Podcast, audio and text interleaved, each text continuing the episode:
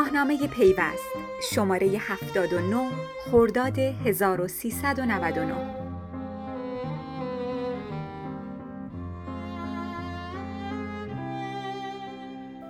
سلام شما به نسخه صوتی معرفی ماهنامه پیوست شماره 79 خرداد 1399 گوش می‌دید. پیوست برای دومین بار با دورکاری نیروهاش منتشر شد. نمی‌تونم بگم همه چی طبق روال قدیم انجام میشه. یه مقدار هنوز مشکلاتی وجود داره ولی کم کم داره میفته روی ریل. جلد این شماره با طرحی که مهدی معتزدیان زده باز هم درباره کرونا یا بهتر بگیم تأثیرات کرونا بر صنعت ارتباطات و فناوری اطلاعات ایران. چه شد در دوران کرونا هکرها بر سر امنیت کشور آوار شدند؟ بازی تقلید این تیتریه که برای پرونده بخش خدمت و تجارت انتخاب شده و بعد تبدیل به تیتر یک شده. اما داستان چیه؟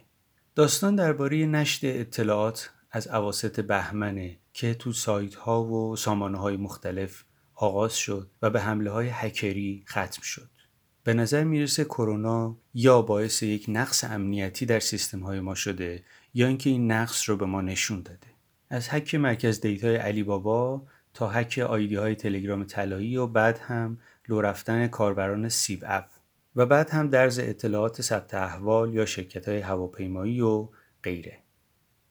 اولین گزارش این پرونده رو مهرک محمودی نوشته که یک نوعی ورودی به این داستانه و شما رو با اتفاقایی که تو این مدت افتاده آشنا می‌کنه یادآوری می‌کنه این اتفاقات رو و در این حال یک timeline هم داره که از 23 بهمن 98 تا 25 اردیبهشت 99 همه نشر اطلاعات و هک ها رو در ایران برای شما ردیف کرده تا ببینید دقیقا چه اتفاقی افتاده. بعد از اون یک گفتگو با معاون امنیت فضای تولید و تبادل اطلاعات سازمان فناوری اطلاعات ایران انجام شده با تیتر سازمان ها استانداردهای امنیتی ابلاغ شده رو اجرا نکردند. بعد از این گفتگوی نسبتا مفصل یک گزارش داره علی جعفری با تیتر تأثیر کرونا بر دنیای تبهکاران سایبری که این موضوع رو در دنیا بررسی کرده و بعد از اون گفتگو با مدیرعامل شرکت پندارکوش که ایمنه شاهین نوروزی معتقد کرونا سه عامل انگیزه، زمان و دانش رو کنار هم گذاشته. تو همین فرم بهناز آریا رئیس کمیسیون افتای سازمان نظام سنفی رایانه ای هم یک مطلب برای ما نوشته با تیتر چرا کرونا امنیت ما را به خطر میاندازه. اما اجازه بدید برگردیم به اول مجله و مثل همیشه صفحات مختلف رو با هم دیگه مرور کنیم.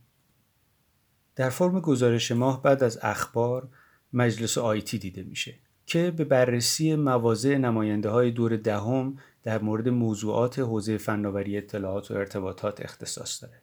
تیتر پشت هیچستان جایی است برای این گزارش انتخاب شده که بهناز توحیدی خبرنگار پارلمانی پیوست نوشته. و بعد از اون یک گزارش داریم درباره شرکت های ارتباطات و فناوری اطلاعات در بورس. بورسی که این روزها منبع اخبار و رخدادهای خیلی زیادیه و رشد شتابانش باعث شده خیلی از شرکت های مختلف و استارتاپ ها تصمیم بگیرن که به بورس وارد بشن. البته باید دید این رشد تا کی ادامه پیدا می‌کنه و بعد از اینکه متوقف شد آیا باز هم تمایلی برای ورود به بورس وجود داره یا نه؟ تیتر تب تند خیابان حافظ برای این گزارش انتخاب شده. اما پرونده فرم گزارش ما به موضوع صدا و سیما و نقشش در فضای مجازی اختصاص داره. صدا و سیما با شمشیر رگولاتوری تیتر اصلی این پرونده است که در اون بررسی شده سازمان صدا و سیما چطور داره قدرت خودش رو در فضای مجازی زیاد می‌کنه به خصوص در زمینه پخش صوت و تصویر و زمانی که دیگه نهایی شد هم شرکت های آی پی تی وی و هم وی او دی ها باید از صدا و سیما مجوز فعالیت بگیرن و این سازمان به تولیداتشون و اون چیزی که پخش می‌کنن نظارت می‌کنه مسئله خیلی مهمتر شد. در این پرونده یک گفتگو داریم با رئیس سازمان تنظیم مقررات صوت و تصویر فراگیر در فضای مجازی. آقای صادق امامیان معتقد جایگاه ساترا هیچ محل مناقشه ای نداره. بعد از این گفتگوی مفصل سونیتا سراپور یک گزارش داره نگاهی با تأثیر حضور صدا و سیما بر بازار رسانه های دیجیتالی روی دیگر انحصار. و بعد محمد جواد شکوری مقدم مدیرعامل آپارات و فیلیمو یک یادداشت برای ما نوشته با تیتر قصه ما ناظران تنظیمگری. آقای شکوری مقدم قبل از اینکه نظارت بر فعالیت شرکت های VOD و پخش آنلاین در اختیار صدا سیما قرار بگیره مواضع تندی در این زمینه داشت. اما خب حالا به طبع این اتفاق یه مقدار مواضعش معتدل شده ولی باز هم نظارت جالبی داره.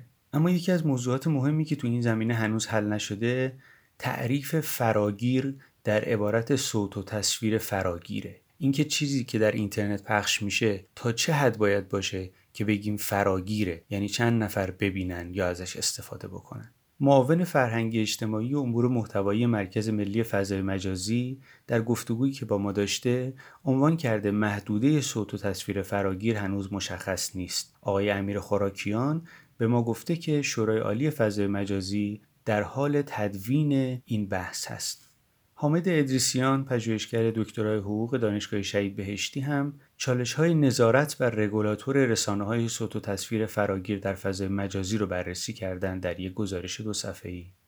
و اینکه آیا نظارت بر ساترا ممکنه؟ ساترا همون سازمان تنظیم مقررات صوت و تصویر در فضای مجازیه. گفتگوی بعدی با عضو هیئت مدیره تیواست. آقای محمد حافظ حکمی معتقد در حوزه رگولاتوری نیاز به ساده سازی داریم. تیوا یک آی پی تیویه. و بعد از اون محسن رضایی که تا قبل از این رئیس مرکز تلویزیون تعاملی صدا و سیما بود و الان بازنشسته است و به عنوان کارشناس و مشاور توی این حوزه داره فعالیت می‌کنه در گفتگوی با ما اعلام کرده که نگرانی ها از عملکرد ساترا به جا نیست. فرم بعدی باشگاه مدیرانه که مثل همیشه با یک روز یک مدیر شروع شده. این شماره آقای ناصر حکیمی معاون سابق فناوری های نوین بانک مرکزی با ما صحبت کردند و درباره زندگی و دوران کاریشون گفتند تیتر برنامه نویس ها به بانک نمی روند برای این زندگی نامه یا زندگی واره انتخاب شده. شرکتگردی این شماره به موضوع سرویس های ابری پرداخته و چند شرکت رو که سرویس های ابری در ایران ارائه میدن معرفی کرده و استارتاپ هم به سراغ سنجاق رفته. سنجاق در زمینه بازار آنلاین خدمات فعالیت می‌کنه. فرم بعدی خدمت تجارته که در موردش صحبت کردیم و بعد حقوق فناوری که این شماره مطالبش باز هم در مورد VOD ها، IPTV ها و کلا پخش صوت و تصویر در اینترنته. اولین مطلبش نوشته امیر حسین جلالی فراهانیه که درباره نگاه واحد به VOD هاست با تیتر وحدت کلمه رمز موفقیت قانون. بعد از این مطلب به نسبت طولانی محمد حسن خدادادی پژوهشگر دکترای حقوق دانشگاه تهران در زمینه کپی رایت مطلب نوشتن ویدیوهای درخواستی و معضلی به نام کپی رایت فرم بعدی راه حل مطلب اولش رو مصطفی لطفی درباره راهکارهایی برای تغییر دادن تغییر دادن خود و سیستم کاری نوشته. میخ آهنین در سنگ. تیتر کنایه‌داریه که روی این گزارشش هسته و بعد امید اعظمی گوشی هوشمند آنر 20 رو معرفی کرده. و در نهایت فرم جهانه که نگاهی داره به وضعیت شرکت هایی که در زمینه اقتصاد مشارکتی فعالیت می‌کنند. با تیتر اقتصادی برای همه که برای این پرونده انتخاب شده سی و چند سفر رو به این موضوع اختصاص دادن و از جوانب مختلف این رو بررسی کردن. خب معرفی پیوست اینجا تموم میشه. تو این روزهای کرونایی که داره گرما هم یواش یواش میاد مواظب خودتون باشید. تا بعد.